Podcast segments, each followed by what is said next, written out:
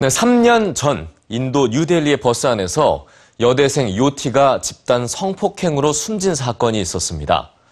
이 사건을 2년여에 걸쳐서 취재한 다큐멘터리가 최근 영국 BBC 방송에서 방영이 됐는데요.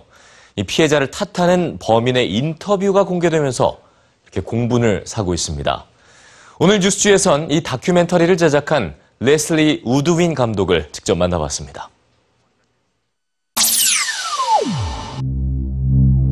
The brutal gang rape of a 23 year old girl on her way home from a movie triggered an awakening that took many by surprise. in terms of 그때 당시 뉴델리에는 거리로 몰려 나온 수많은 사람들이 우리는 참을 만큼 참았다.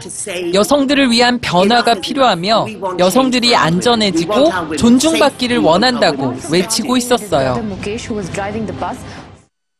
I'm Leslie director.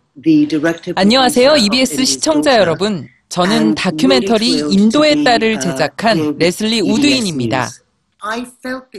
2012년 당시 저는 덴마크에서 TV로 시위 장면을 지켜봤는데요.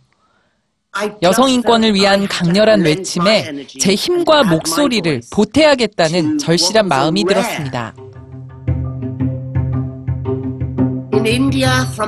인도 사람들은 집에 여자아이가 태어나면 별로 기뻐하지 않아요. 여성은 가족들에게 환영받지 못하면서 성장한다는 얘기죠. 이렇게 깊숙이 자리 잡은 인식 속에서 이런 비극이 일어나는 것은 어찌 보면 당연한 겁니다. 저는 결국 이 모든 것의 책임이 사회에 있다고 생각해요.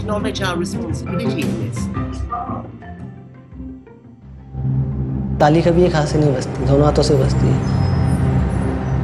अगर कोई शरीफ लड़की होती है रात को नौ बजे मतलब नहीं घूमती।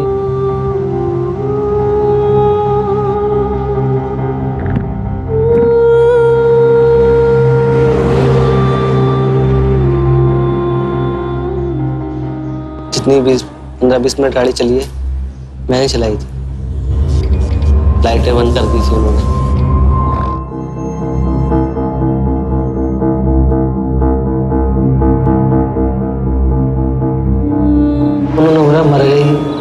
उसे फेंको जल्दी नीचे ये कैन से द गर्ल और women are more precious than a gem than a diamond it is up to you how you want to keep that diamond in your hand if you put your diamond on the street certainly the dog will take it out. You can't stop.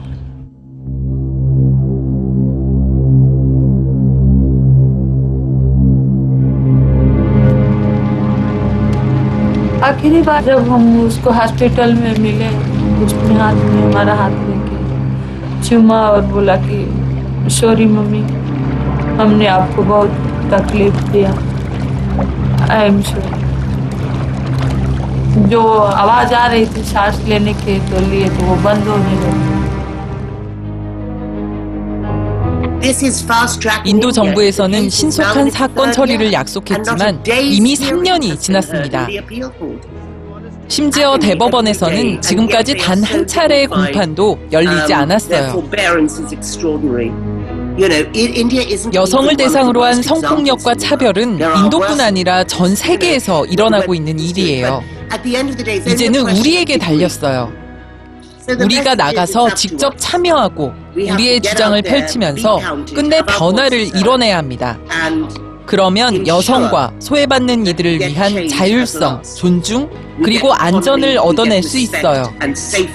우리가 침묵해서는 안 됩니다. 침묵은 무언의 수용이니까요.